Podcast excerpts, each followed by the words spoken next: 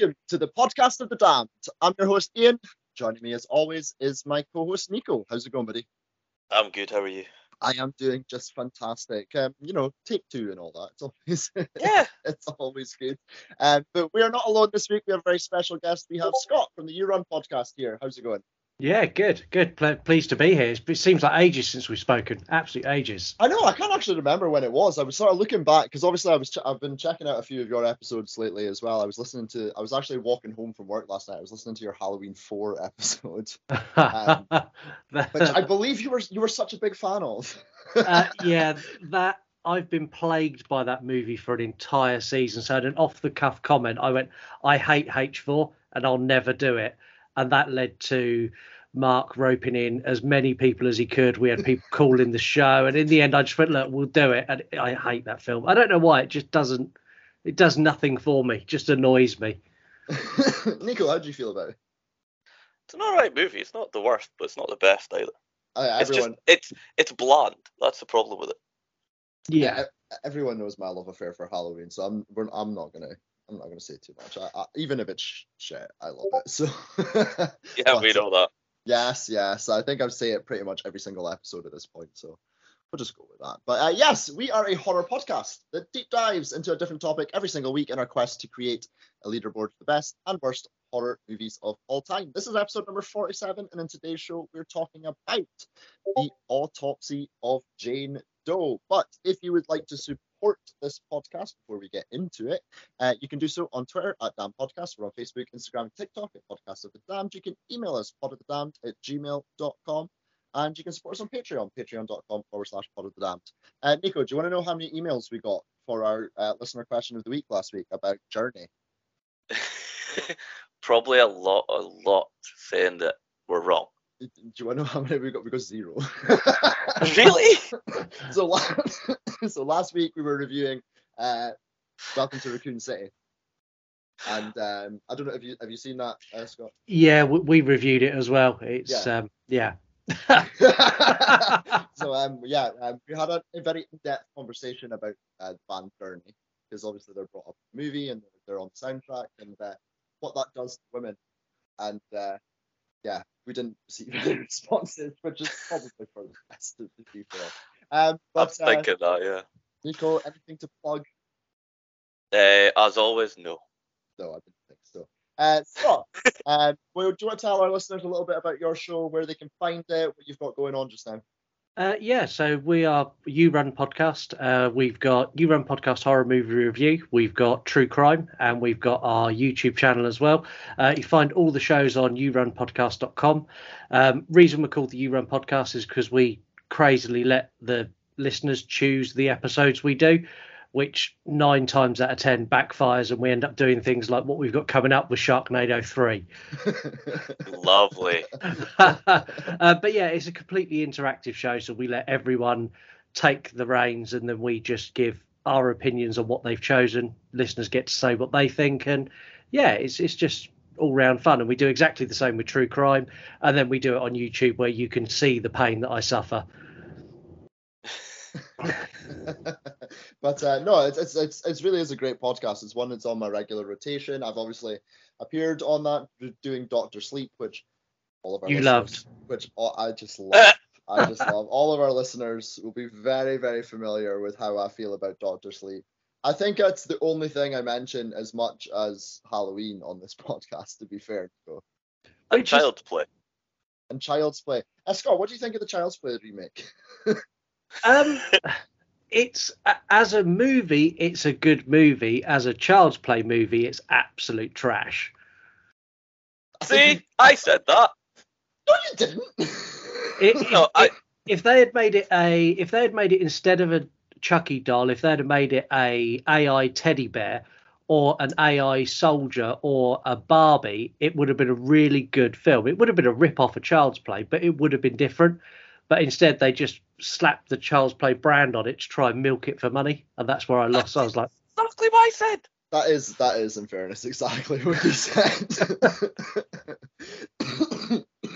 You Excuse could me, come guys. on Sorry. I have a horrendous cough today.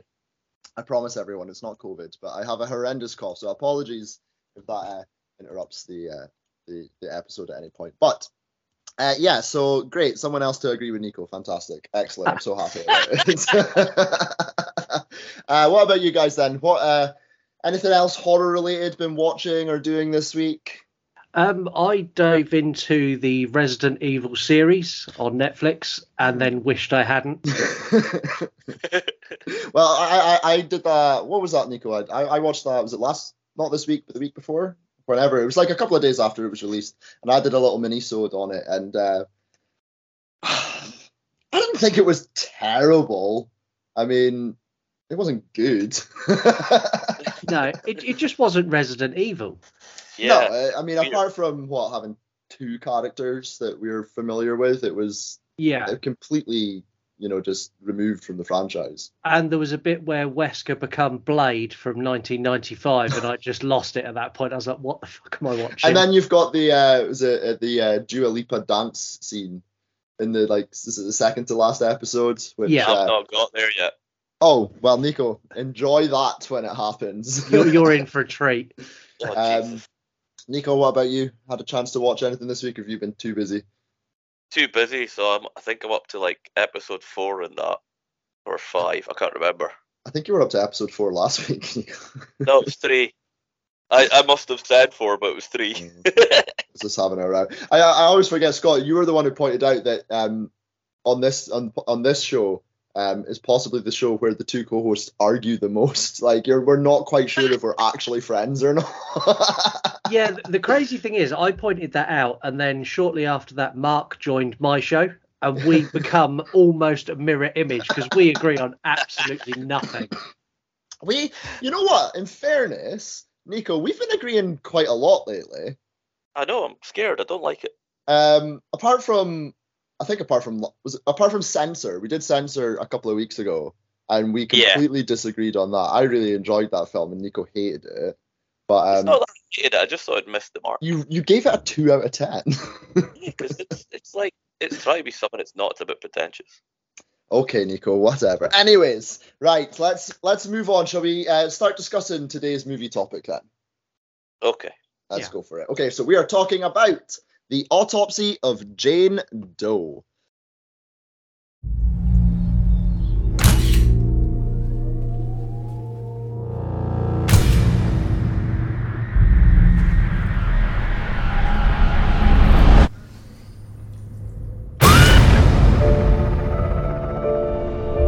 This is not what I was expecting.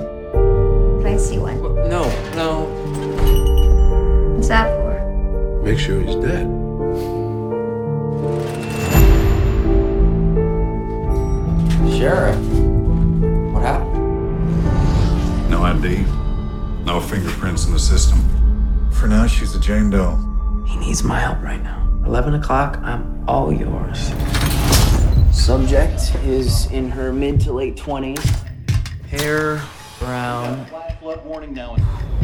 Eyes gray.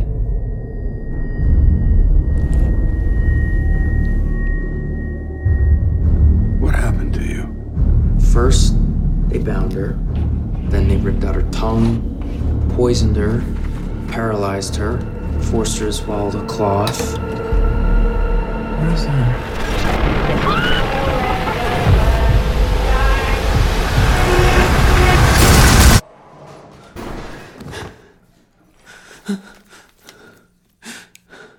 Dad?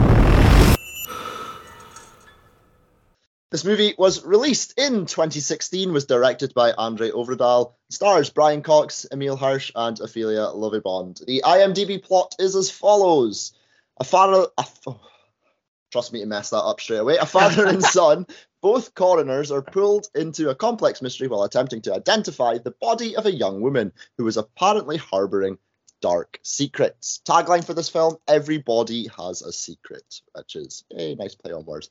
Um, I'm gonna assume I don't know why I would assume this because it's a relatively newish film. I'm gonna assume this is not the first time you have seen this. No. No. No. Okay, so um, this is not the first time I've seen this before. I reviewed this on my old show, um, but oh, just brief. Actually, before we get into that, Nico, sorry, I forgot. And our little prediction contest. Um, Nico, you are very familiar with our leaderboard. Predict where you think the autopsy of Jane Doe is going to land on it. I think it's going to be like 13. 13th. You think it's going to be 13th. So this is the 46th movie that we've covered. Uh, no, sorry, that's a lie. The 45th movie that we've covered on the show. You think it's going to come in 13th, which would give it a score of around a 7.7, 7.8. Yeah, around about that. Okay, that's fine. Okay, we'll remember that for later on. Nico's usually wildly wrong about these things. to be Yeah, fair. yeah, that's true. C- c- can Uh, I take a stab at that? You can I- absolutely take a stab at that. yeah, I'm going to say it's going to come in 25th. 25th, which would ooh, okay, so that would give it a score of around a 6.7, 6.8. Yeah. So you're sort of about a point out there in your predictions, but um, okay, that's fine. So um, I'm obviously not going to predict because I know exact apart from our scores, know exactly where it's currently sitting on the leaderboard with all the critic scores. So I'll I'll not take a, a punt at that. But um, yeah, so just before we maybe get into the sort of details, Nico, uh, do you want to give us just sort of your your brief overview? What's your your like dislike about this film? Um, yeah, just give us your sort of brief. Well, brief I like all that sort of like autopsy stuff anyway. And then when I heard there's a horror film about it, I'm like, ooh, this is going to be fun. And I love the twist at the end as well. Mm, yes, and we'll definitely get into that. Scott, what about you? Um, I- really enjoy this. It's I like the overall atmosphere. The overall atmosphere from the very start is very, very dark. It gives you that really kind of unsettled feeling, um, and they manage to pull out of that every time you've got uh, the Brian Cox, the father son team together, and they do that with some cracking music. And I really like that kind of. It's really dark and broody, and then they switch it up, and then it goes back to being dark and broody. I like that change in tone. They do that quite a bit in this movie. Yeah, they do. Um, because um, obviously, and we'll get into some of them later on. You know, when I, when I was doing my research, I was reading into obviously people's reviews and what they thought of the film, and you know, for a lot of people, it does very much feel like it's a film of sort of two halves. You know, you've got that opening stretch where, like you say, it's dark, it's broody, you know, it's atmospheric. There, there's you know a really good score here, and then you know it switches it up to a bit, and for a little bit, it becomes like a slightly more traditional sort of horror movie, sort of with a few jump scares in there um, which is fine. I feel like this is one of those movies where the jump scares are kind of earned. Yeah. Um, Yeah. Which you know is is is something that can't often be said about you know horror movies with jump scares, and then you know. You know, it has a couple of little cliches in there as well, but like I think it all sort of works. I think it just finds like a really good mix of everything. You know, it's like it's got like really good score. It's got those jump scares. It's got the atmosphere. Um, so yeah, like overalls, I think it's, it's pretty good for me. What I really love about this film is that you literally spend the entire film waiting for Jane Doe to move. Yeah. like it's it's literally the only thing that you're sitting there, and I I think that like that really really works for the atmosphere for me as well because it, you're so focused in some scenes where the camera's just focused on her face that you're just focusing, you're looking, you're just waiting for something to happen, and then something completely different will happen. And I think this film is so good at being able to draw you in like that. Yeah, it it lulls you in quite a few times as well because there's a few times, a few scenes where you go, I know where this is going, and then something happens, you go, oh, okay, where are we going now? And it changes the direction quite a bit. And uh, yeah, it's it's really good at keeping your attention. This isn't one that I was constantly checking my phone to see how long was left. It was one that I sat down, put it on, and I watched it all the way through without checking for time, which is normally a good sign. Yeah, Definitely. Yeah. Nico- And it, it also feels a lot quicker. It's on for like an hour and a half. It doesn't feel like you're sitting there for that long. It's it's so it's not fast paced, but it feels like it is, if that makes sense. Yeah, well, it's I mean it's a relatively short movie. I think it cut clocks in at like an hour twenty six. So you know it's it's not and which which I appreciate. Like don't get me wrong, like I like slow burns, I like long movie. I'll sit and watch a three hour movie. You know we we we we've all literally sat here and reviewed Doctor Sleep Director's Edition, which is um is a, A great slog. movie.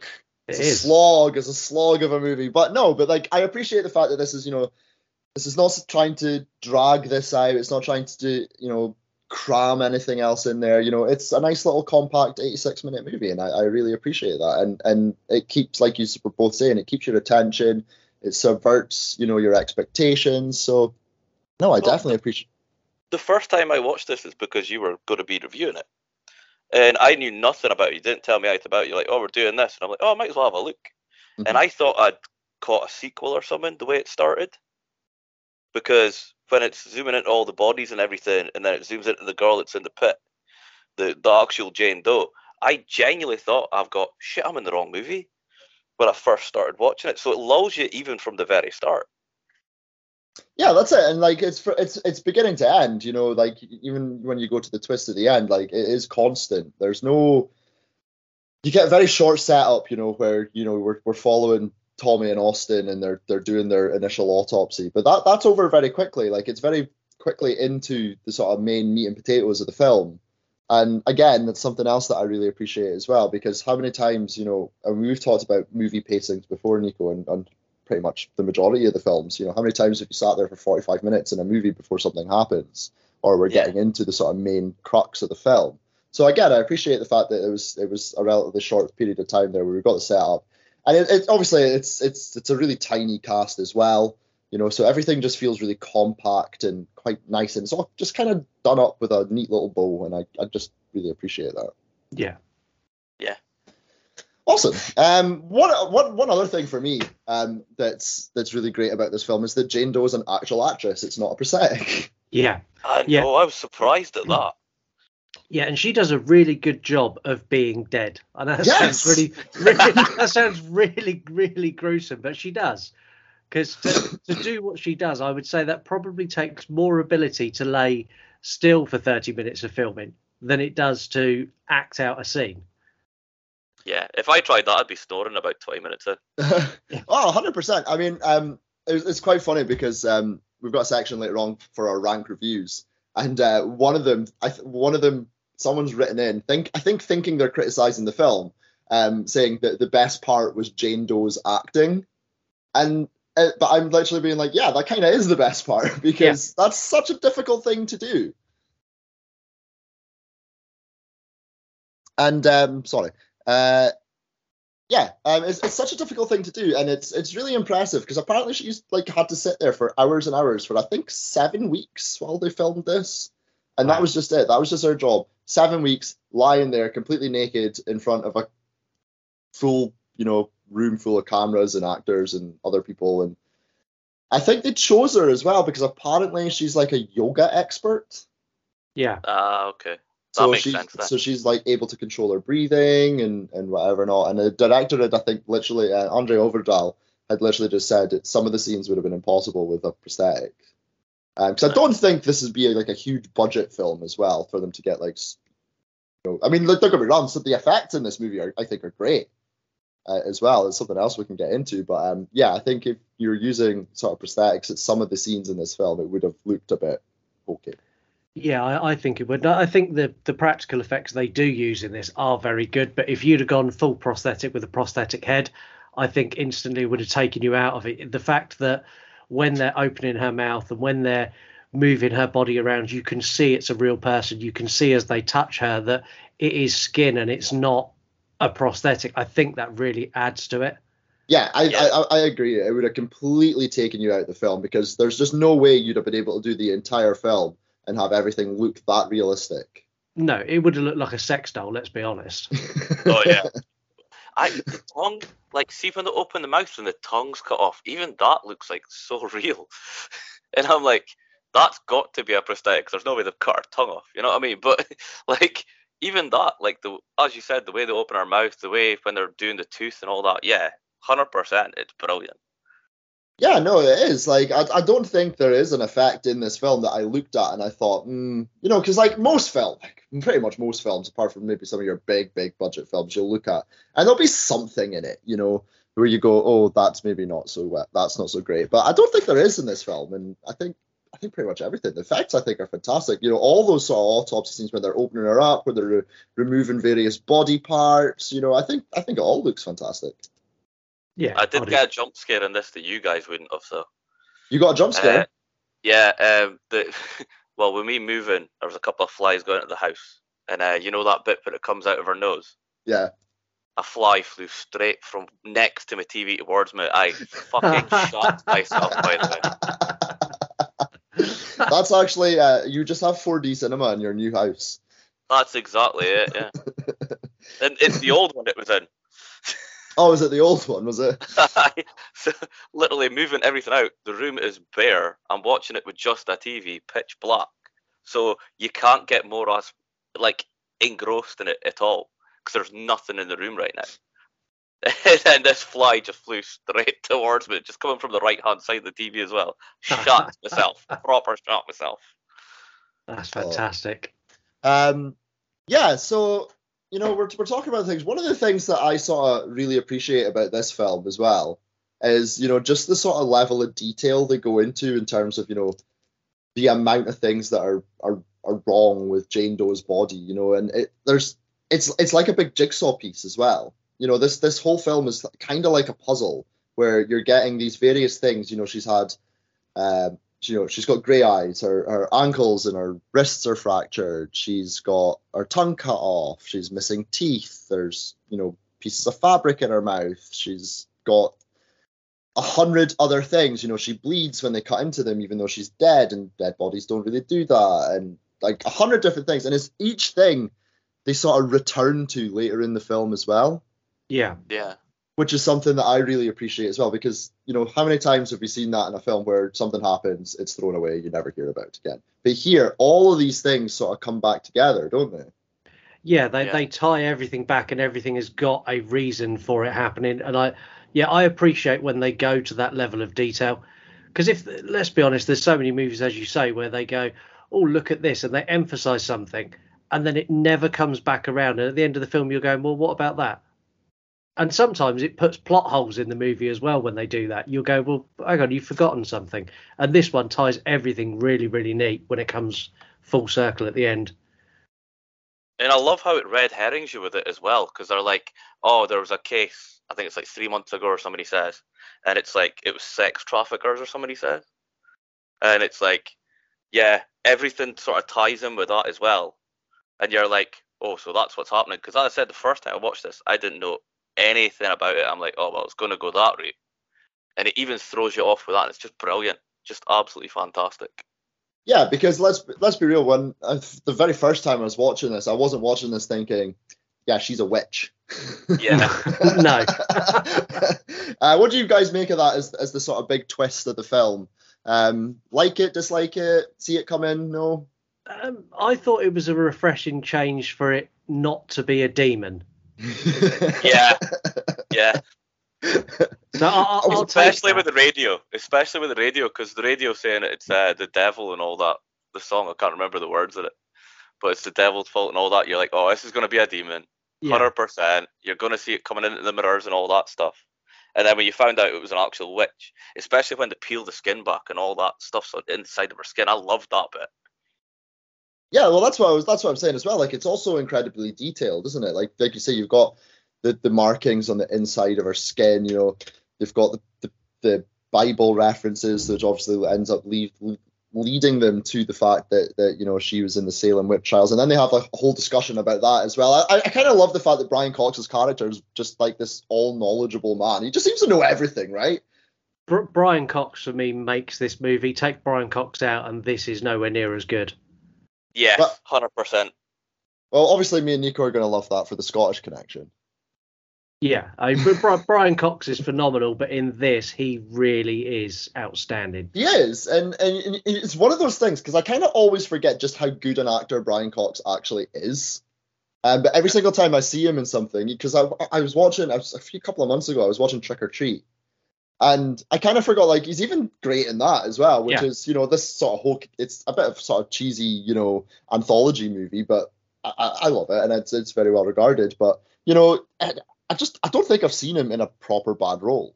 No, I mean, even when he's done things that maybe the movie's not as good, like when he's dipped into the Marvel world and he's been in X Men, even in that, the character he plays is very well delivered. He's a brilliant actor.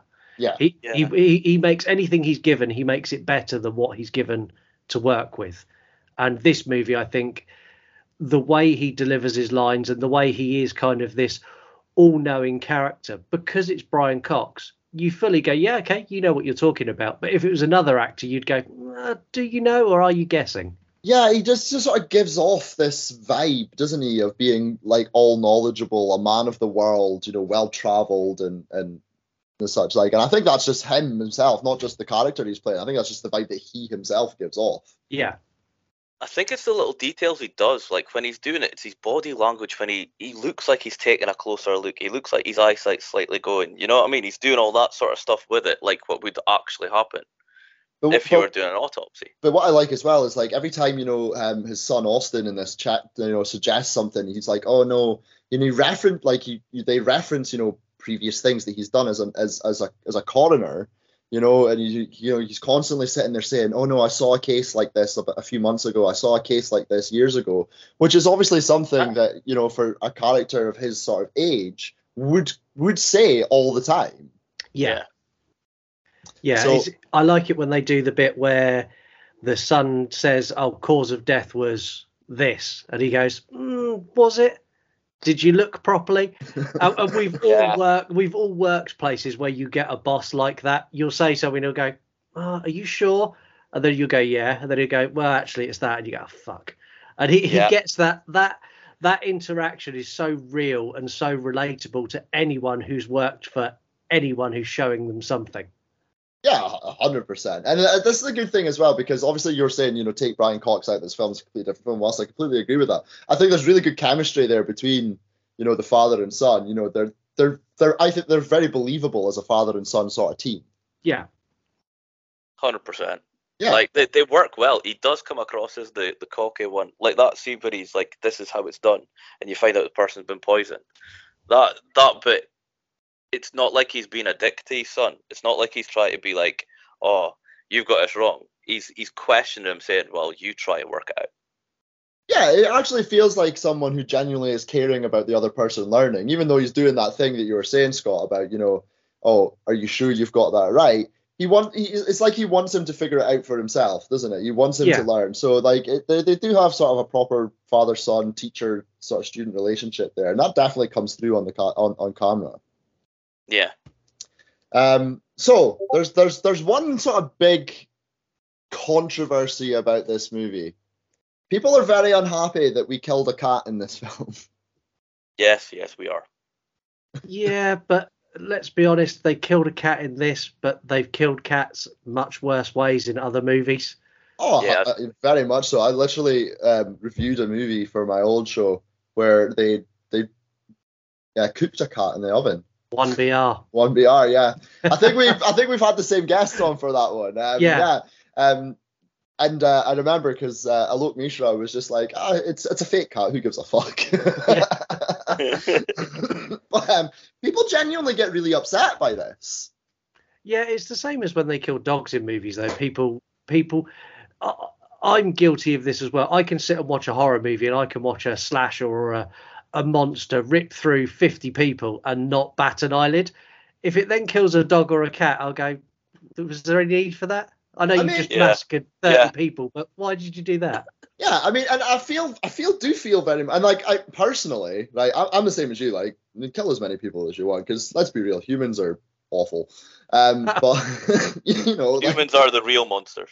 humans are the real monsters. But you know, we we all love our pets and we love our cats and dogs and various other things. But generally, when it happens in a horror movie, it doesn't really phase me that much. But this is one of the movies where I was like, was it really necessary to kill the cat in this film? Because I don't think it was. No, I, I don't think it was. The, the thing with cats, though, is cats are. I'm going to upset lots of cat lovers now. Cats are inherently evil, and let me explain that. Oh, So if if you've got a dog and you die, and you're all alone and just in your house with your dog, your dog will sit next to you, and your dog will cry, and it will scratch at the door, and it will try and get you help. If you die at home with your cat, that cat is going to eat you. good. Um, So- if me and Zita died in the house and the two cats were going to starve to death, I'm quite happy they feast on us. It's sensible. You've got to earn a cat's love. Like I love cats and dogs. I've I've grown up with both, so I love cats and dogs. But there's a difference, and the main difference is you've got to earn a cat's love. A dog is like, "Oh, play with me, hello," and that's it. um, yeah, I, I don't know if you've noticed, Scott, but you're on a you're on a podcast with cat lovers here. So. Yeah.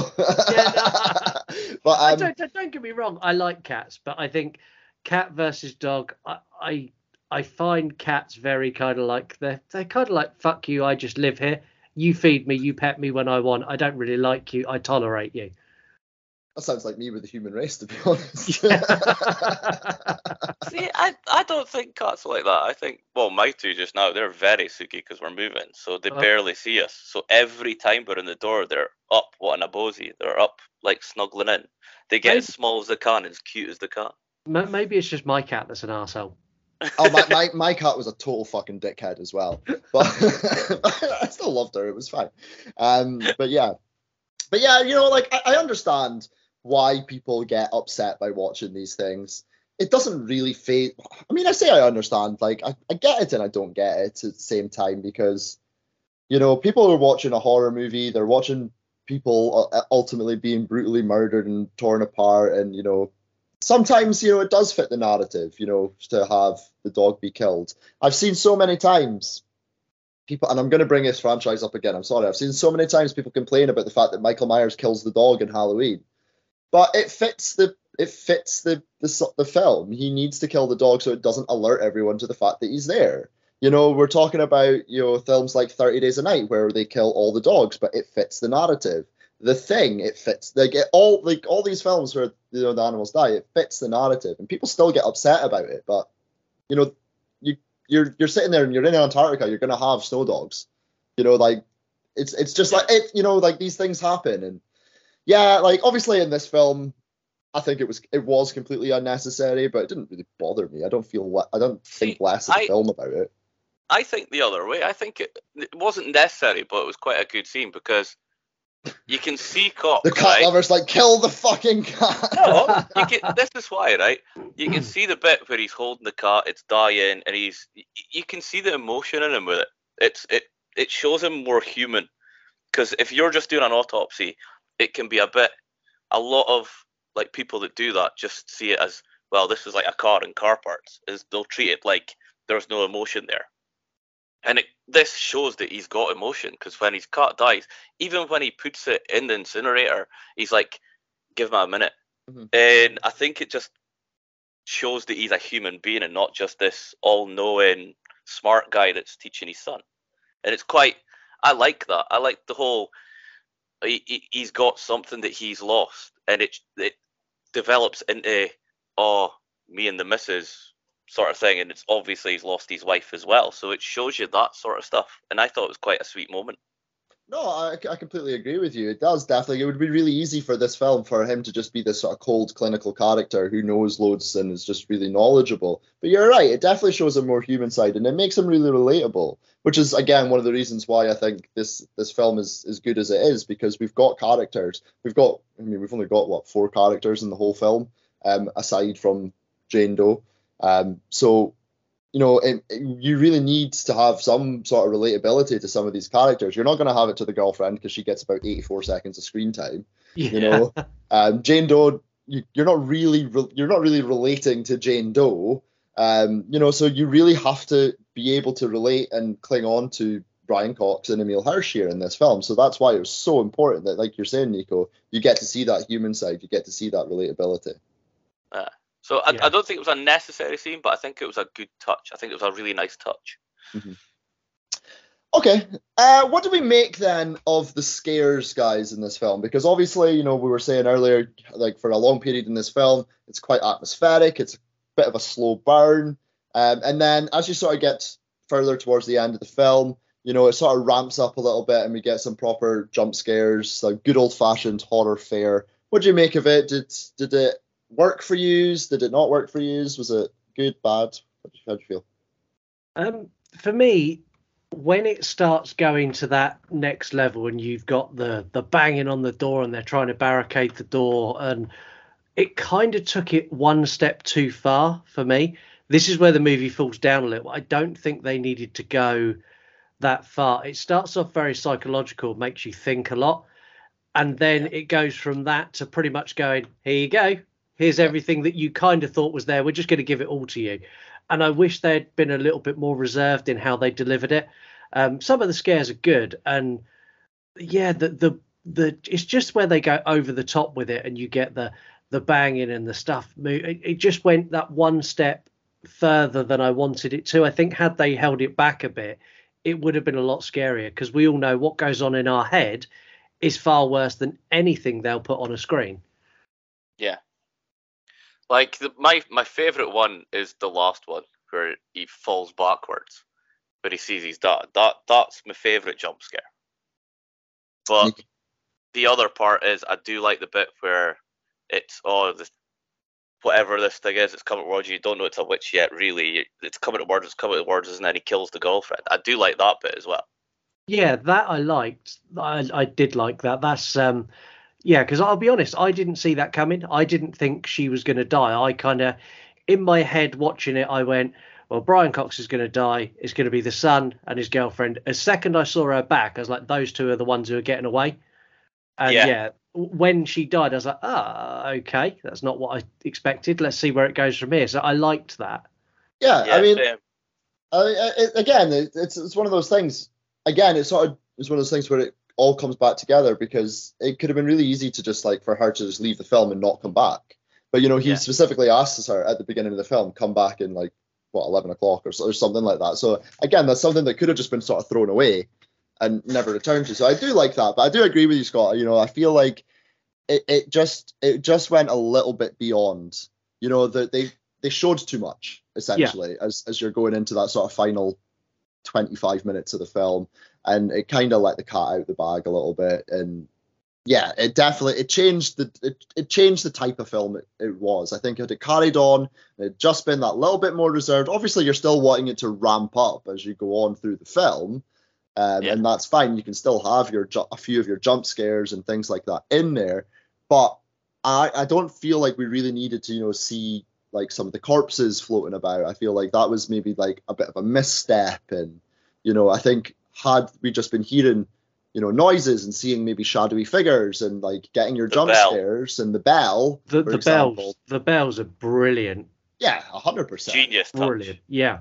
Um and had we been getting all that and then at the same time the only thing we're really seeing is Jane Doe's corpse lying there doing absolutely nothing, I think that would have been a lot more terrifying than than what we eventually got.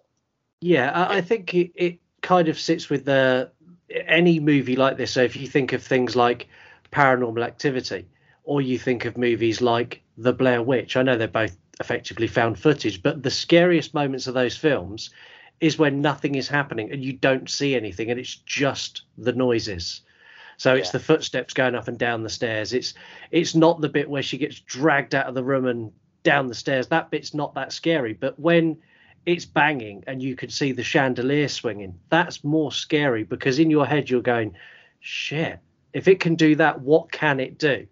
But then they go that one step further in this movie and you get all of that and you're going, what can it do? And they follow that with, this is exactly what it can do. There you go.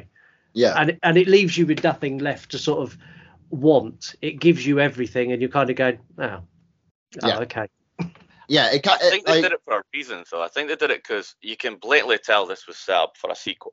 Yeah, like everything in it, from from when the jump scares start, all that stuff, they're tying this up as much as they can for a sequel, and that's I think that's why they're showing you all. I think I, I, I agree with you. Some of it is too much, but yeah, like I think they did it for a reason and I'm amazed there hasn't been a sequel because this is, I think it's an amazing movie. I, I, I, I'm, I don't think this film actually made that much money, to be fair. So I think you know maybe they planned a sequel, but eventually you know just decided that it didn't really do well enough. Would Would you guys like to see a sequel to this? I'm kind of happy with just having this, and that's kind of it. I would love it. I would think I would like to see a prequel and find out how she ended up in the house at the beginning when she's first found. I would mm-hmm. like to see what led to that. I think this would you could go either way with this. I think a sequel and a prequel yeah. would work, but I think if they went prequel, that would amplify how good this movie is. Yeah, it'll be one of. I think my theory is they found her underneath. Somebody had buried her there from before, like when that house was built, whoever knew what she was buried her there, and they've just been doing whatever they've been doing, and the exact same as what's happened here has happened to them. Mhm. That's my theory. Um, it's gonna be one of those. If they if they ever did a prequel, it'll be one of those prequels where you don't find out it's a prequel until the very last scene. Yeah. you know, and it just pans out and it's like, oh my god, you know, they're they're in the house and there's Brian Cox just shows up for like three seconds. Um, um, Yeah, dude, that sings. yeah, but one of the things, one of the other things I really like about this as well is, I really like the aspect of there's this one specific scene where um, Brian Cox literally sort of begs Jane Doe for mercy for his son, and so essentially says to her like, just do everything to me. And I really like that scene where sh- he's receiving sort of all the injuries that she has, and we get that scene where sh- you can see her fix herself. Yeah, I think I love that scene so much. Yeah, I, especially when you it's the first part of that scene where you see his wrists and his ankles Mm. break. It gives you that. Oh no, no, no, no, no. But then you, but, but hers fixing itself does the exact same thing as well. Like, Yeah. you just hear that noise. It's it's horrendous. but for some reason, it being inflicted on him gets you, and seeing her getting it like fixed, you're like not giving a shit about her. You're like, oh fuck me, you know. You're like, you're like, even when the eyes start clearing and stuff, it's, it's really really cool. Yeah, and I think the fact that they make a point earlier in the movie of showing you just how much damage she's undergone. So all of her lungs are burned from where she's been in a fire. She's got multiple scars on every internal organ. And they make a really good scene of showing you everything that she suffered.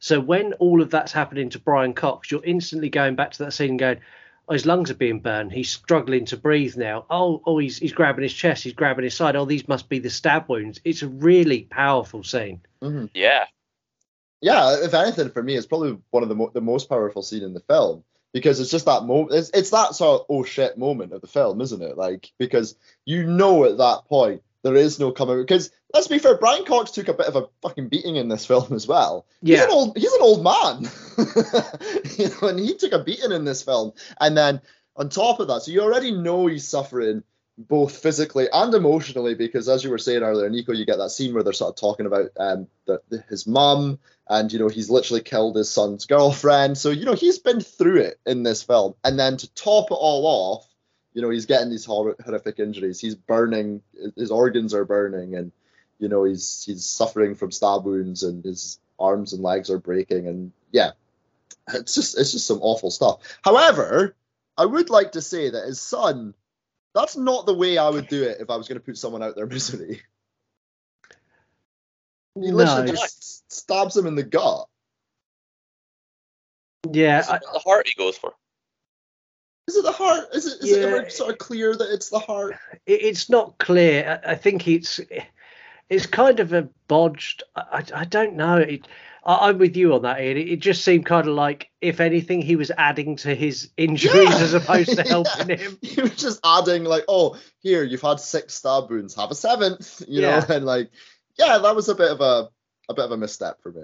And the You thing is, he's a mortician. He should have went under the armpit straight in. like he, he, he knows where to go for it. He should have just went straight for it. You know what I mean? ah, but is he sure? He's he's, he's the trainee, so he's maybe Well, not yeah, sure. that's true. Yeah, he's maybe not sure. I'm Um, surprised Brian Cox at that point didn't go. Just to be here, mate. Get my sharpie. I'll show you. Right, just Yeah. fucking. There you go. Yeah, are you sure that's where you want to put it? Are you sure? Are you Has he- sure that's the quick way? he stabs him, and he's just like, uh, mm, mm, mm, you know, just an inch to the left, please, guys. But um, Or maybe you should have done, went the other way. You just went, ah, fuck it. You've been digging into me all this time. You could stop, stop, stop, stop, stop. Nico, you talk about stabbing people a lot in this podcast. Not at all. I think I'm, I'm relatively confident, Nico. You you're, you might be a serial killer. Well, I've not been caught yet, so I can't be. Uh, I was just about to say you're not a serial killer unless you've been caught, so you're fine. Maybe this is it. Maybe this is it. I've rumbled you. That's it. We're on to you now. You're next. Um, I'm, I'm next. You'll have to catch me first. It's fine. Catch me, catch me. Right, anyway. Anyways, um, I'll open up the floor to you guys. Is there anything else in this movie that you thought particularly positively, negatively? Anything else that you guys just sort of wanted to highlight about the film uh, Well, before we positive sort of? I can think of. What's that? There's two positive bits I can think of. Okay, go on, take it, take the floor. I was, it was a joke, as in she's naked the whole time. Oh, Nico, Nico, I, we I- were doing s- we were doing so well. I knew where you were going, and I, I agree. They are definitely two positives. Nico, though, we were doing so well. We were keeping this so highbrow for us. Well, I agree, but I can still enjoy a pleasurable moment like that. it's the whole film. uh, one one negative for me. It, well, it's a negative and a positive. The use of the bell all the way through is fantastic. So right from when Brian Cox tings the bell to scare the girlfriend, through to then when you hear the bell moving around when they're not near Jane Doe. I think that's amazing.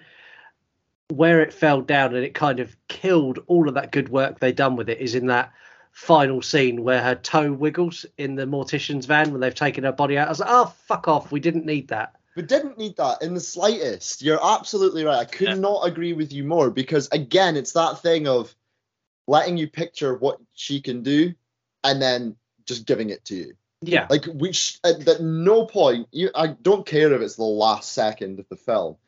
She should not have moved at any point No. in the film, and to just do that is just like, oh fuck off. And then it makes you think back. So earlier in the film, was it just her big toe that was just wiggling Yeah, to make the bell move, or was she actually moving about? It puts doubt in your mind as to what was actually happening. yeah. I mean, you could have still had the bell ring for me at that point. Just don't Yeah. let her, just don't move her toe. Yeah, you don't need to see her move. Just ring the bell. Yeah. E- even keep it with the driver in the front. Mhm. Ring the bell and have him turn round and her be there still. Yeah. Yeah. Um, but, but again, I didn't understand why all the body, the father and the son come out in body bags, and she come out just with a sheet over her. Yeah, She wasn't in a body bag. I didn't get that either. because of those two Yeah. positives. Yeah. Yeah. Do you think they got in there and went? She doesn't need a body bag. Dri- Driver, driver's had a really bad week. He's had a bad month. Just put it in like that. It's fine. yeah. Uh, Nico, anything else for you? Yeah, I must agree. Like that, I did love the bell all the way through, and as you said, the bit at the end where it just, you know, you see the toe move. But there, there was a friend of mine. He was saying his theory with the movies, like, none of the stuff with them. It's all in their head. So like, the father's killed the, the like girlfriend. You know, they've all killed each other, and it's all in their head. They're just imagining the whole thing. And I'm like, I like that twist, but nah, I prefer I the mean, one. they with- essentially did all kill each other though, because Yeah. Brian Cox killed um, his son's girlfriend. His son killed Brian Cox. So Yeah. they all they did. They all killed each other, um, which is you know a very witchy thing to do. and, and fell backwards. He genuinely killed himself. Yeah, that's it. That's it. 100. percent Like there was no murders by any ghosts or witches in this film. It was all See- themselves, Apart from Yeah. the cat. apart from the cat. But apart from the cat, yeah.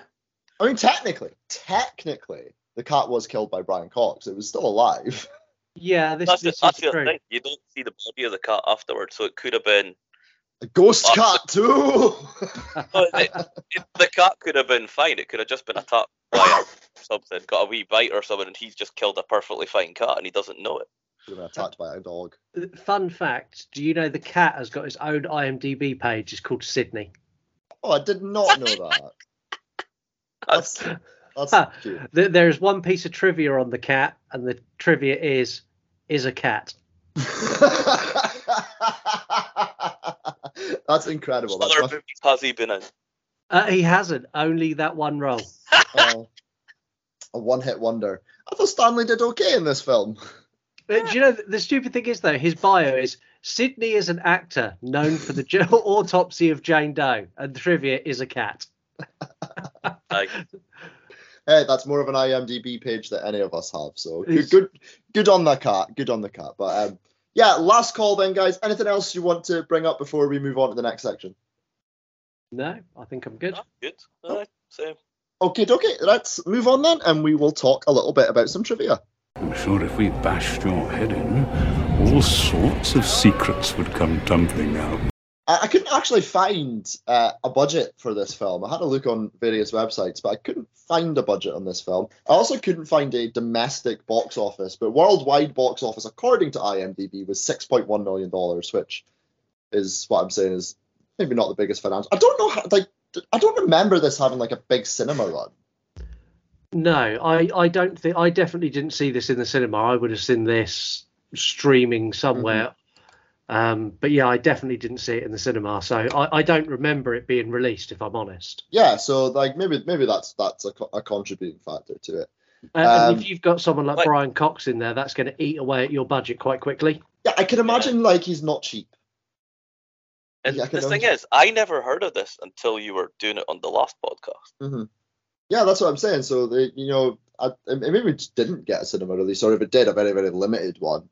Um, he, at least here in the UK, anyway. I'm not sure about the if it got one in the US or or what, but um, this is actually uh, so moving on. This is Andre Ovredal, the director. This is his first English language film. So every film he directed before this, because he did Troll Hunter before this, um, and a couple of other little things. But this is his first English language film, and there, I think I think he's only done one since then, and it was Scary Stories to Tell in the Dark, um, which I'm not a huge fan of. I know there's a, there is a sequel for that coming, which he's also directing.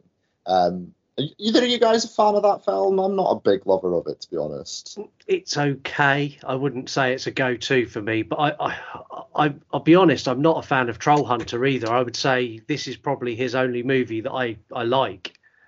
I would definitely say this is his best film. That's that's exactly what I was thinking as well. You've pretty much said what I was going to say. There you go. You can, we don't need you anymore. You can leave. I have, I've been replaced now. I'll see you later. Um, so Brian Cox, um, as in most movies, wasn't the original choice to play uh, Tommy. What did you, what would you guys think if he was instead played by Martin Sheen? mm, don't know, like Uh, yeah, I I don't think that would work. Because he was he was the one who was originally cast. Wow. saying that would look more like his father because they do look similar. Yeah. maybe, maybe, but yeah, I'm, I'm I'm very happy we got Brian Cox in this film. Oh yeah, Um, as I said earlier, one of the reasons uh, the, the actress who plays Jane Doe, Olwen Catherine Kelly, she was selected for her role because of her knowledge of yoga, which helped her control her body and her breathing, which meant obviously she got she was able to sit there for hours on end. Andre Ovredal has said that she uh, actually had the most difficult role in the film, and he credits her for making everyone else comfortable on the set. I'm hoping that's not a euphemism. Um, but, any extras with your yoga session? Uh, no. Um, finally, uh, Andre Ovredal has said that his inspiration for this movie was uh, after attending a screening of The Conjuring, um, which I can kind of see. I can see little uh, influences there. Um, he immediately called his agent, told him that they should try and find a good horror script for him, and a month later they showed him this script, and he was immediately interested. So, um, yeah, inspired by The Conjuring, which controversially I'm not also not a fan of. The Conjuring franchise is my most despised franchise, bar the first one. The first one I thought was good. Two is terrible. Three is absolute trash. Do you want? Yeah. Do you want to know the only one I actually like? Is two. Oh, really? and I say like, like, like is a strong is a strong word for how I feel about it. You can I'm just- tolerate it.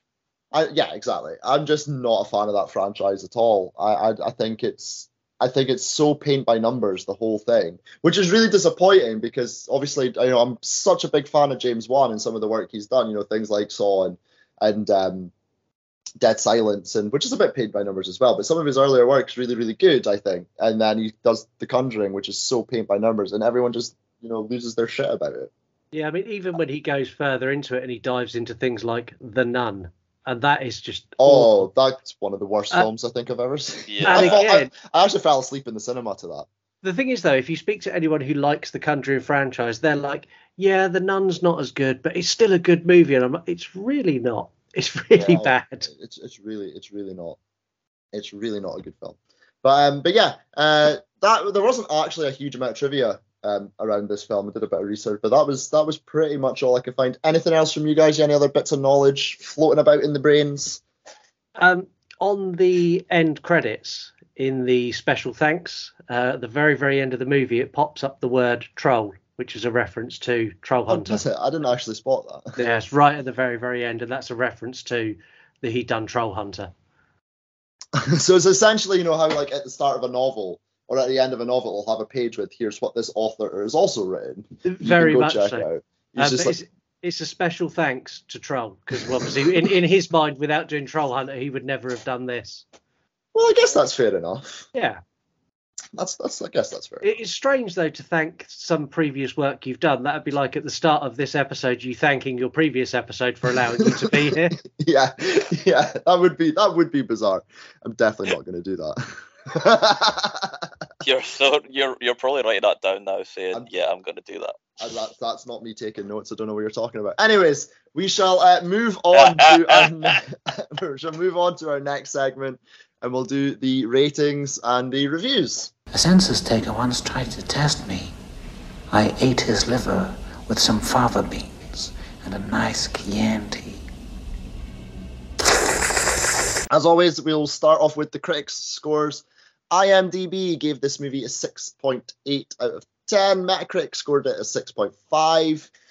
Uh, I, I don't know, uh, Scott, are you aware of the Rotten Tomatoes scores for this film? No, I'm not. No, excellent. So you can play our little guessing game. Um, so Nico, you get to go first though as our resident co-host. What do you think the Rotten Tomatoes critics scored this movie? See, I think they'd be high on this. I'll say about sixty. 60. You think 60 is a high score? Well, for them, Okay. for horror Uh, movies, because you know horror movies they never go like above eighty. Okay, that's if that's what you think. Uh, Scott, what do you think the Rotten Tomatoes critics scored this? I think they're ruthless to a point that is beyond a joke with most of their scores. So I'm going to say they scored this 45. Oh, oh, I was really hoping you go the other way because I didn't want Nico to win. But uh, this, the Yeah. Rotten Tomatoes critics actually scored this 86%.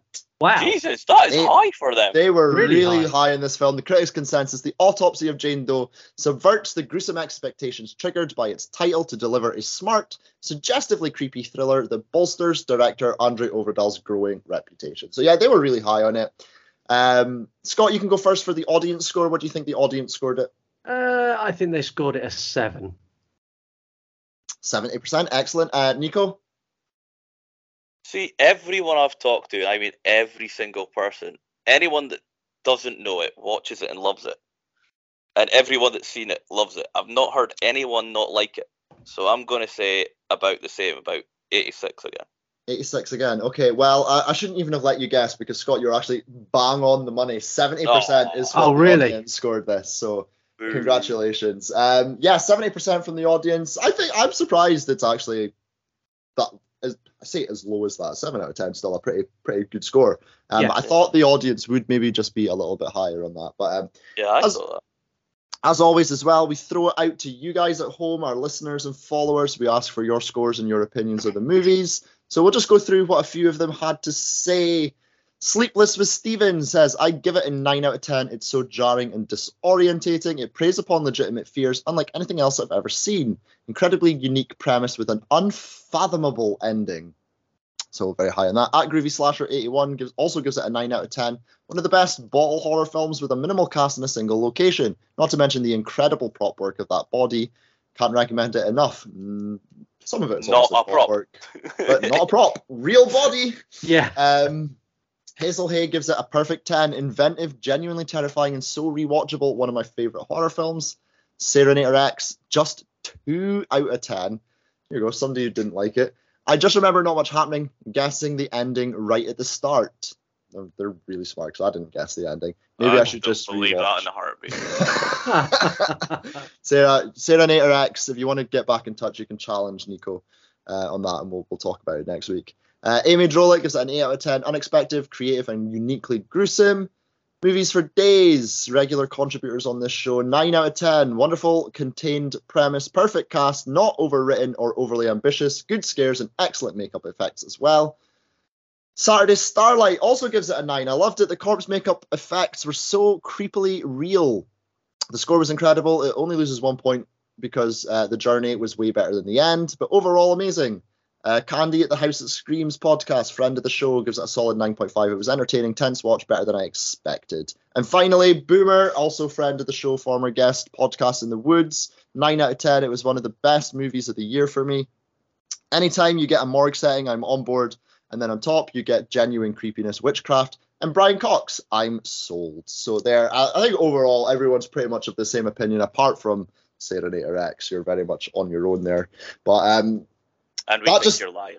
and Nico thinks you're lying. Uh, but that just leaves us. So, Nico, you get to go first as always on a scale of 0 to 10. What you're rating the autopsy of Jane Doe.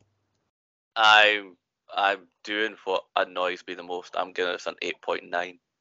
An 8.9, Nico. Yeah, Ni- right, hold on.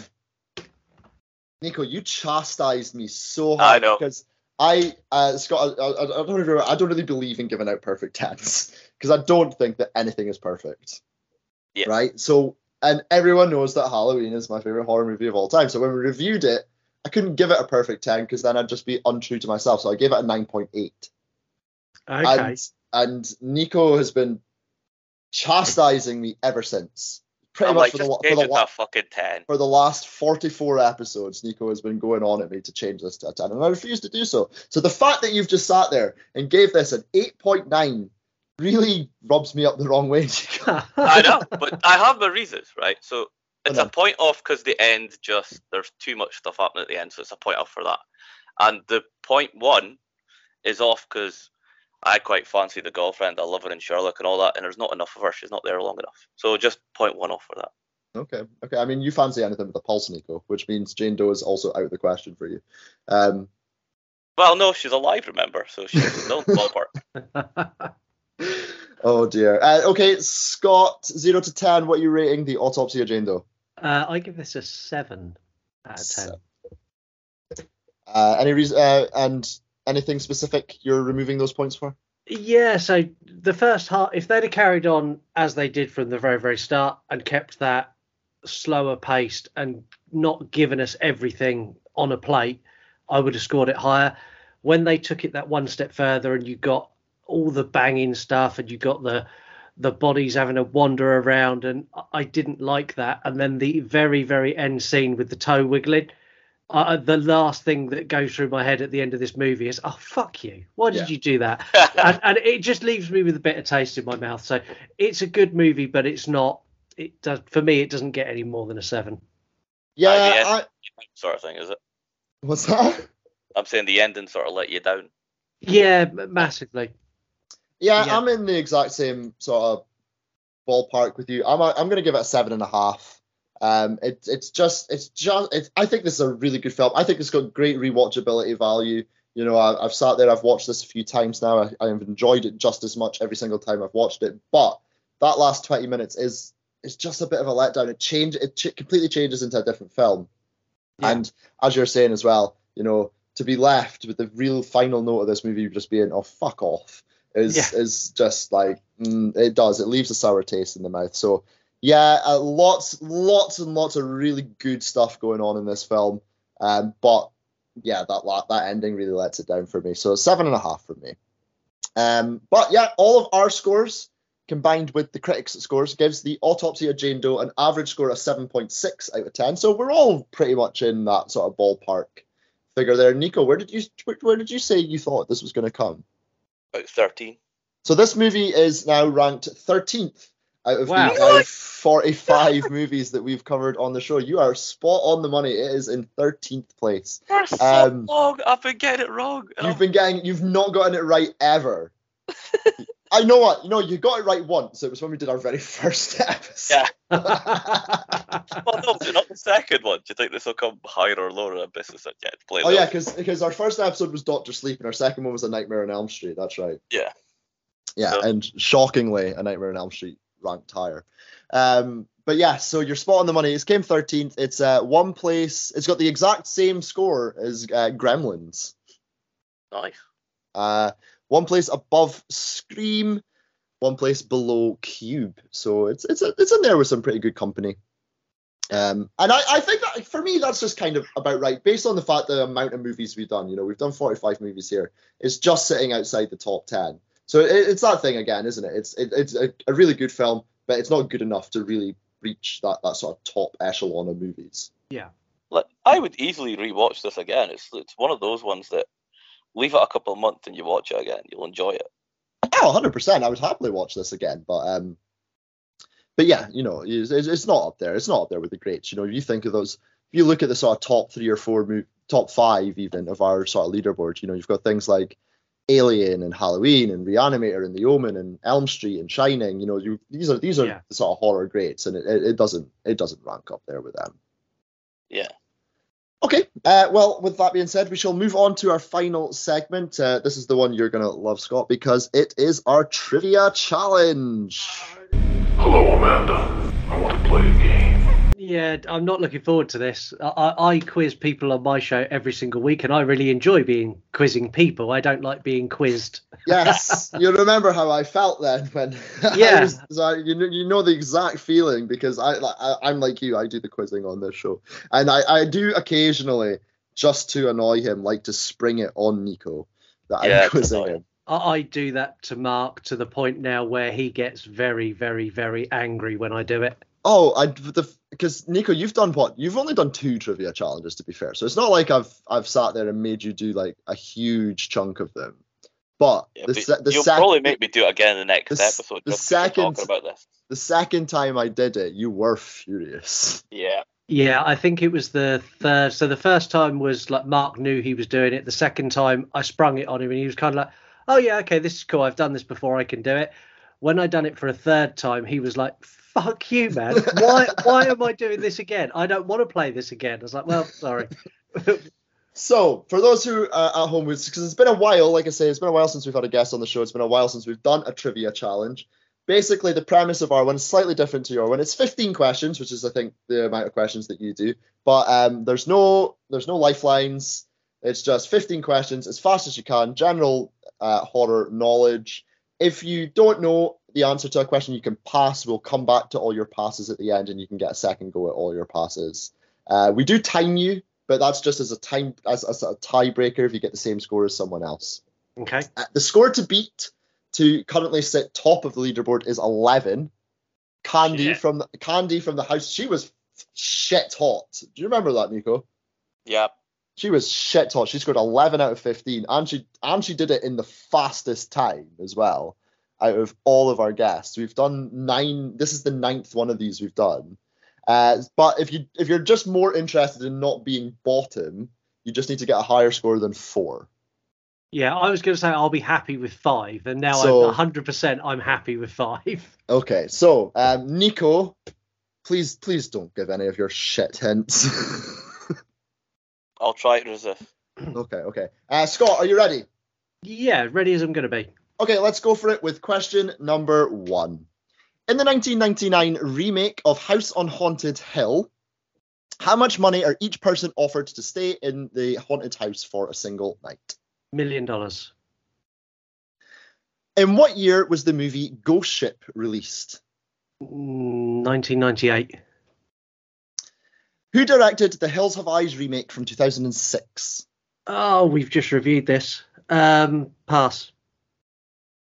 In the movie Orphan, how old does Esther claim to be when she is adopted? 11. In Ginger Snaps, what relation are Ginger and Bridget, our two main characters? They're friends. House of a Thousand Corpses, 31, Lords of Salem, and Three from Hell are all movies by which director? Rob Zombie. No tears, please. It's a waste of good suffering is a quote Candyman. from which movie? Jeffrey Combs, Bre- uh, Bruce Abbott, Barbara Crampton, and David Gale all star in which Stuart Gordon movie from 1985? Pass. Guess the movie from the IMDb synopsis. An ordinary teenage boy discovers his family is part of a gruesome orgy cult for the social elite. Society. Sally, Jerry, Kirk, Pam, and Franklin are all characters from which Te- legendary te- horror movie? Texas Chainsaw Massacre. How old was Michael Myers when he murdered his sister in the original Halloween? Six. Who plays the character of Casey in the opening of the 1996 movie Scream? Drew Barrymore. Insidious, The Grudge, A Nightmare on Elm Street, Ouija, 2000 and 2001 Maniacs are all movies that feature which legendary horror actress? Sorry, what were the movies again? Insidious, The Grudge, A Nightmare on Elm Street, Ouija, and 2001 Maniacs. Pass. How many years takes place between the events of It and It Chapter 2? 30. In which country Oh, is shit. No, it's not. It's 27. In which country is the movie Midsommar set? uh, Sweden. Okay, we'll just go back to. Uh, you've got three passes, so we'll quickly go back to them. Uh, who directed the Hills Have Eyes remake from 2006? No, it's, it's completely gone. I don't know. Pass. Okay. Uh, Jeffrey Combs, Bruce Abbott, Barbara Crampton, and David Gale all star in which Stuart Gordon movie from 1985? No, again, I've got no clue. Uh, and finally, Insidious, The Grudge, A Nightmare on Elm Street, Ouija, and 2001 Maniacs are all movies that feature which legendary horror actress? Uh, Heather Langenkamp. Okay, we will stop the clock there. You will be pleased to know that that is the fastest time we've ever done. Fastest uh, time for loads of wrong answers. Fastest time we've ever done. So you can at least be know that you were the fastest. yeah. Um, Nico, how how did you do with that, Nico? Were you playing along? There was a lot of it. I'm like, uh, yeah, I think that's right. I think that's right. And there's a couple I think you were wrong with. Okay, okay. Well, we'll go back through them. So, question number one: In the 1999 remake of House on Haunted Hill, how much money are each person offered to stay in the haunted house for a single night? You said a million dollars. You are absolutely spot on. Hey. So you got 100%. We'll just end it there. Yeah, let's stop there. in which movie, uh, which year, sorry, was the movie Ghost Ship released? You said 1998. I thought it was 96. Uh, Nico, you went the wrong way. It's 2002. Is it really? Was it? It's actually 2002. God, Uh, I thought it was earlier. Oh, see. That's why you you were shit at the quizzes, Nico. Yeah. But Who that was a shit movie. Question. A shit movie with one of the best opening scenes in a horror film ever. Um. Anyways, question three: Who directed the Hills Have Eyes remake from 2006? It's gonna it's gonna really annoy you, isn't it? When I give you the answer. Do you know this, Nico? For some reason, I thought it was Wes Craven, and I'm like, no, it's not. No, it's Alexandre Aja. Ah, Uh, yeah. Um, who's actually done quite a few pretty decent films now, I think. Um, anyways, question four. In the movie Orphan, how old does Esther claim to be when she is adopted? Um, what was it you guessed for this one? Uh, I said I said 11. 11, but I think she was 13. I thought it was 11 as well. She was nine. Was she really? Fuck, really? She, she claimed to be nine, nine years old. Shit. I when I when I was cause obviously 'cause when I was reading it, I, I was surprised by that as well. I was I was sure it was eleven too, but no, she, apparently she was she was nine. Um, anyways, question five. In Ginger Snaps, what relation are Ginger and Bridget? Our two main characters. That You said- one's wrong. Yeah, it is wrong. They're sisters. Oh, they see. Yeah. I, I'll be honest. Confession. I've never seen it. oh Oh, Ginger Snaps Back. Watch that one. no, watch watch them both. I, I love them. Yeah. I absolutely love them. Yeah. Highly Brilliant recommend. Uh, question six: House of a Thousand Corpses, Thirty One, Lords of Salem, Three from Hell are all movies by which director? You said Rob Zombie. That is correct. Uh, no tears, please. It's a waste of good suffering. Is a quote from which movie? Yeah. Ah, um, you said Candyman. It's Hellraiser. Oh no. I was so I was like, ah, because I threw it in. I was like, yeah, this is fine. This is a nice, nice, easy one. No, it's it's Hellraiser. I'm sorry. Um, question number eight: Jeffrey Combs, Bruce Abbott, Barbara Crampton, and David Gale all star in which Stuart Gordon movie from 1985? Nico, you passed on this one. Nico, did you get it? Not, not like Reanimator or something. Yep, that's it. It's Reanimator. Yeah. Uh, question number nine. Guess the movie from the IMDb synopsis. An ordinary teenage boy discovers his family in a part of a gruesome orgy cult for the social elite. You are absolutely right. It is society. Who doesn't love a bit of the shunt? Yeah. Question number Oh, 10. Sally, Jerry, Kirk, Pam, and Franklin are all characters from which legendary movie? Yep, you're spot on again. The Texas Chainsaw Massacre. Question 11. How old was Michael Myers when he murdered his sister in the original Halloween? Again, spot on. He was six years old. I'm on a roll now. I, I thought you were going to fuck that up because when you went, I, I'm like, easy way to say seven. Yeah, I, I nearly did, and I stopped myself, and I had to think about it. Yeah, because I genuinely thought, fuck, easy way to fuck us up. But no. Question number 12. Who plays the character of Casey in the opening of the 1996 movie Scream? Right again, it's Drew Barrymore. Question 13. Insidious, The Grudge, A Nightmare on Elm Street, Ouija, 2001 Maniacs are all movies that feature which legendary horror actress? You passed. Nico, did you get this one? 2001 Maniacs threw me off, so I don't know. It's Lin Shaye. Oh, Uh, okay. The I, I actually thought the Nightmare on Elm Street one was a bit of the curveball because she's in it for about thirty seconds because Yeah. she's the teacher uh, in that scene. I don't remember her in 2001 Maniacs, to be honest. But it's been years since I've seen that. And I also thought it threw off because Robert Englund's in that as well. Anyways, uh, question 14. How many years take place between the events of It and It Chapter 2? I'll give you half a point for this because you did say 30, but you corrected yourself and said 27. Yeah, so I'll give you half 27. a point. Give him the point. He corrected it. Fine. you really had to twist my arm for that one. Uh, question 15. In which country is the movie Midsommar set? You were correct. It's Sweden. So all in all, that's that's not a bad effort. Oh, I Had- got that one wrong. I thought it was Norway. Uh, how, You're how, a did, fucking idiot. aren't you? how did I finish? you, you finished on 8 out of 15. Okay, I'm happy with that. Really happy you, with you that. take that. So where's let me just pull up my leaderboard. And Nicely that done. score that score of eight actually puts you in third place. Oh, over the moon with that. Because eight is the score that I got, but you did it in a faster time. I'm pleased with that. I can't. So so there Yeah. you go. You, you you're officially above both of us because Nico's below both of both of us. Uh, b- below both of us, yeah. So you've beaten the hosts. yeah, yeah, I'm I'm over the moon with that. Yeah. I, I, I, as soon as I started answering, someone going, I answered, and then I go, I know that's wrong. I know that's wrong. You got a good roll there towards the end though, so that that, that definitely saved you. But uh, yeah, well done, congratulations. But yeah, that is uh, that's going to do it for this week's show. Scott, thank you so much for joining us on the show. It was a real pleasure having you on. Yeah, no, it's it's been great. I've I've we've been talking about me coming on your show for what six months, seven months, maybe yeah, we finally got round to it. I finally got round. You know what? Maybe I should start organizing some of these guests who I'm like, yeah, that's fine, come on the show, and then I just like never speak to them again. I was like, no, no, we, we need to get you on the show.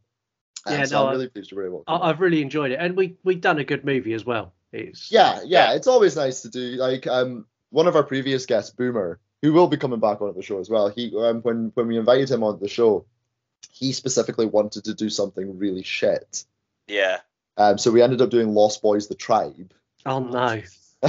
which is Yeah, that is the Which- right reaction. um, which I think at this point will forever sit bottom of our leaderboard. Um, because I don't know. Drag a couple of Sharknado movies in, you might bump that up. oh, I don't know. Yeah. I don't know. Like Lost Boys: The Tribe, uh, It is is- is. Mm. Yeah, Lost Boys: The Tribe is something that Mark has suggested numerous times that I put in a poll, and I won't even give the listeners the option to choose it. Yeah, because you know they will. uh, yeah, they will. yeah, 'cause that's it, isn't it? It's they're one things. We even related. We even rated Attack of the Herbals higher, And that that's a dreadful film. That's like a local film. Yeah, that's that's that was filmed. Um, what about twenty miles away from us? Which is Yeah. shocking because nothing's filmed in Aberdeen. Absolutely nothing. Anyways, yes, but anyways, thank you so so much for coming on. It was an absolute pleasure. We'll definitely get you on again at some point as well. Um, because you know we, we've had a really good discussion today, and we'll, we'll- who knows, maybe next time we'll talk about something shit. We can talk about the third Lost Boys film. Who, who knows? Yeah, Yeah. uh, Nico, it was thank you. really nice seeing my replacement, by the way. So yeah, thank you. Yeah, yeah, that's fine. Nico, I, I've been searching for some time for someone to get. This is pretty much since episode two. Nah, oh no, no, I It's jest. a pleasure. It's been a pleasure being on, and I'll see you all later.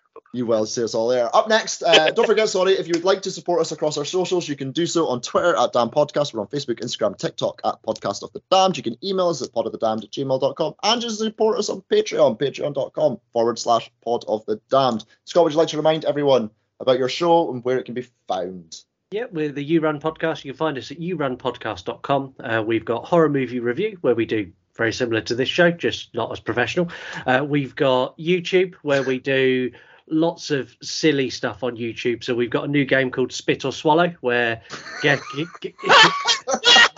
yeah, uh, guests guests take a big mouthful of water. Uh, I tell a really bad joke, and the idea is that they do not spit it out um, it's it's yeah it, it had its first outing on our last episode and i had to do quite a bit of editing because some of the jokes were not allowed on youtube wow. I, I Um, definitely need to go you like check to say that out. one now?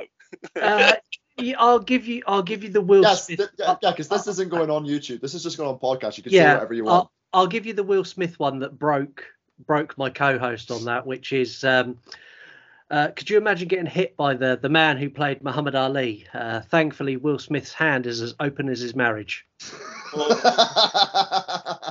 Shit.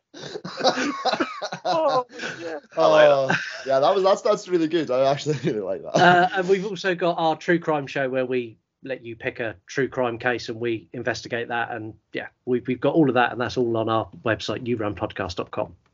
Awesome. All the links to that will be in the description for this episode. We'll also post them across our social medias as well. Can I just also point out at this point, the You Run podcast has possibly one of the best Instagram accounts going on Instagram. Like your story is just you. You must spend so much time doing your Insta stories.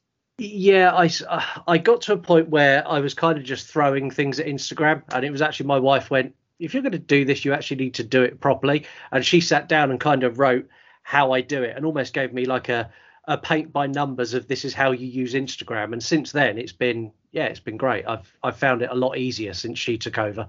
yeah, Instagram's always been the sort of one like I I've always been really I personally have always been really good at Twitter. So like that's the main sort of domain for where we are. You know, our, our sort of main social media accounts are all on Twitter. Um, Instagram's always been one that I've found a little bit tricky to crack. Um, but you know, I, I I'll throw things up there. I'll have some fun with it. It's it's all good. Yeah, But, so um, our one now, so- I'd probably say our main has moved over to TikTok. Yeah, to TikTok now, I found that if you say something that's a a slightly unpopular opinion, you Yeah. garnish a lot of attention. I mean, I'd done a, a video recently where I said I'd be quite interested to see the remake of The Crow with Bill Skarsgård. hmm You would have thought that I went and desecrated Brandon Lee's grave the way that TikTok responded to that. But it was great because loads of people went and listened to that episode. So well, that's it. That's it. At the end of the day, you know, it's all about getting ears on the show, isn't it? So yeah, Um, no, definitely, 100%. I would also actually quite like to check out that remake. You know, like it, it, it's been a while now since that film came out, and you know, I think you know it, it's it's a film that's I think criminally undervalued. So Yeah. Yeah. you know, One of my favourite films of all time. yeah, Yeah, I- and- I love it. even even I'm looking forward to it. To be honest, I'm not gonna lie. yeah. Well, that's the thing because always when it comes to these remakes, it gives the the originals more attention as well. So you know, it might encourage a few people to go back and check out the original too. yeah, exactly that. Um, but yeah, so that, that was all the socials. Like I say, they'll all be in the description for this week's show, and they'll be all across our social media as well. Up next on the show, uh, we have a, another very special guest. Uh, we have uh, one of our uh, followers on social media. She has her own shows as well. Reanimate Her is going to be coming on the show. You'll know her as at Reanimate Her on social media. She's going to be coming on the show to talk about the original 1959 House on Haunted Hill. Uh, one which I'm very much looking forward to revisiting. I've not revisited that for quite some time. Uh, Nico, you excited to see that? Yeah, definitely. Yeah. Oh, who doesn't love a bit of Vincent Price? Um, That- so I love him in most stuff. Yeah. yeah, I think everyone loves Vincent Price in most things, to be honest. Um, he's just one of those sort of actors, isn't he? But anyways, I'm rabbiting on now. I'm just rambling. So thank you once again to Scott. Thank you once again to Nico for joining us. Uh, I really had a good time. Thank you to you guys for the listeners for downloading and listening to the episode. And until next week on the podcast of the Damned, just remember, you're damned if you do, and you're damned if you don't. Thank you.